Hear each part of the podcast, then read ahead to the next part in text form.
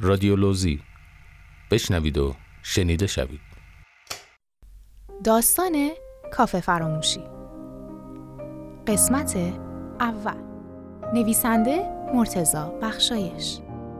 در خیابان شانزلیزه پاریس کافه معروفی وجود دارد به نام کافه فورگت یا همان کافه فراموشی. این کافه اولین بار در سال 1972 توسط یک زوج جوان اهل لیون که از طریق ارسیه‌ای که به مرد خانواده رسیده بود صاحب ثروت نسبتاً کلانی شده بودند راه اندازی شد. تئودور یک مسیحی معتدل بود که از این کافه برای تبلیغ خلقیات مسیحیان نیز استفاده می‌کرد.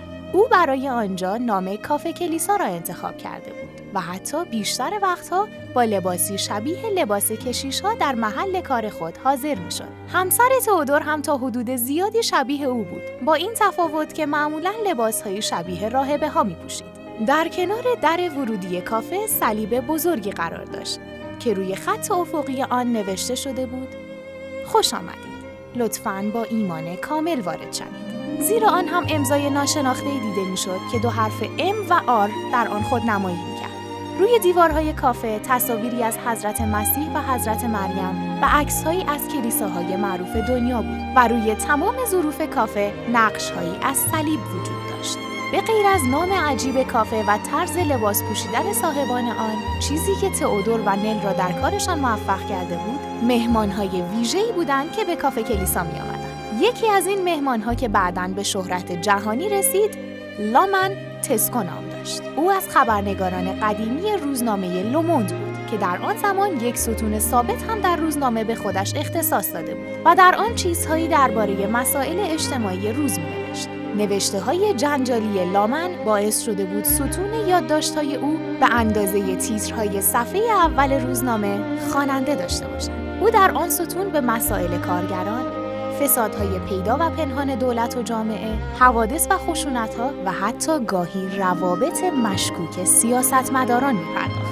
لامن بارها در یادداشت‌های خود از کافه کلیسا یاد کرده و خیلی از نوشته هایش از نوشیدن قهوه پشت میزهای کافه کلیسا شروع می شد و بعد کم کم درباره مسائل آن سوی میزهای کافه که حتی می توانست از مرزهای فرانسه هم فراتر رود سخن می اما آنچه لامن را به شهرت جهانی رساند قتل مشکوک او به دست یک یهودی دورگه درست اصر همان روزی بود که در یادداشتی به ارتباط رئیس کمیسیون آسیب‌های اجتماعی پارلمان فرانسه با نل همسر تئودور پرداخت.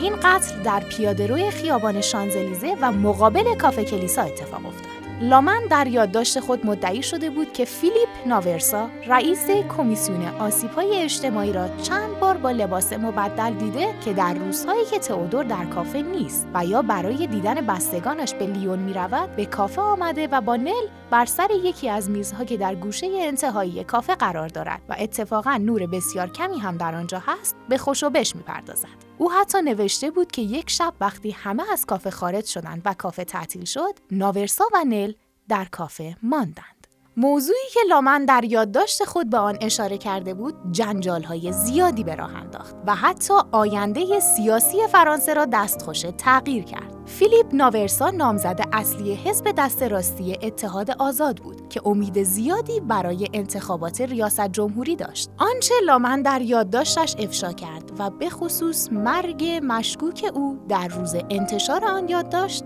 باعث شد جایگاه اجتماعی ناورسا به شدت تضعیف شود. و حتی او در معرض اتهام قتل قرار گیرد. ناورسا اگرچه این اتهام را به شدت رد کرد و آن را یک سناریوی برنامه ریزی شده از جانب رقیبانش قلمداد نمود اما در نهایت بر اثر فشار افکار عمومی مجبور شد از پارلمان استعفا و از نامزدی حزب نیز کنارگیری کند. ناورسا بعد از این اتفاق به مزرعه پدری خود رفت اما کمتر از یک ماه بعد هنگام سوارکاری از اسب به زمین افتاد. و بر اثر شکستگی گردن و همچنین تعدادی از دنده هایش و آسیب جدی به ریاها و قلب در بیمارستانی در حومه پاریس درگذشت. اما ماجرای رسوایی ناورسا باعث شد که تئودور از نل جدا شده و کافه کلیسا را هم تعطیل کند.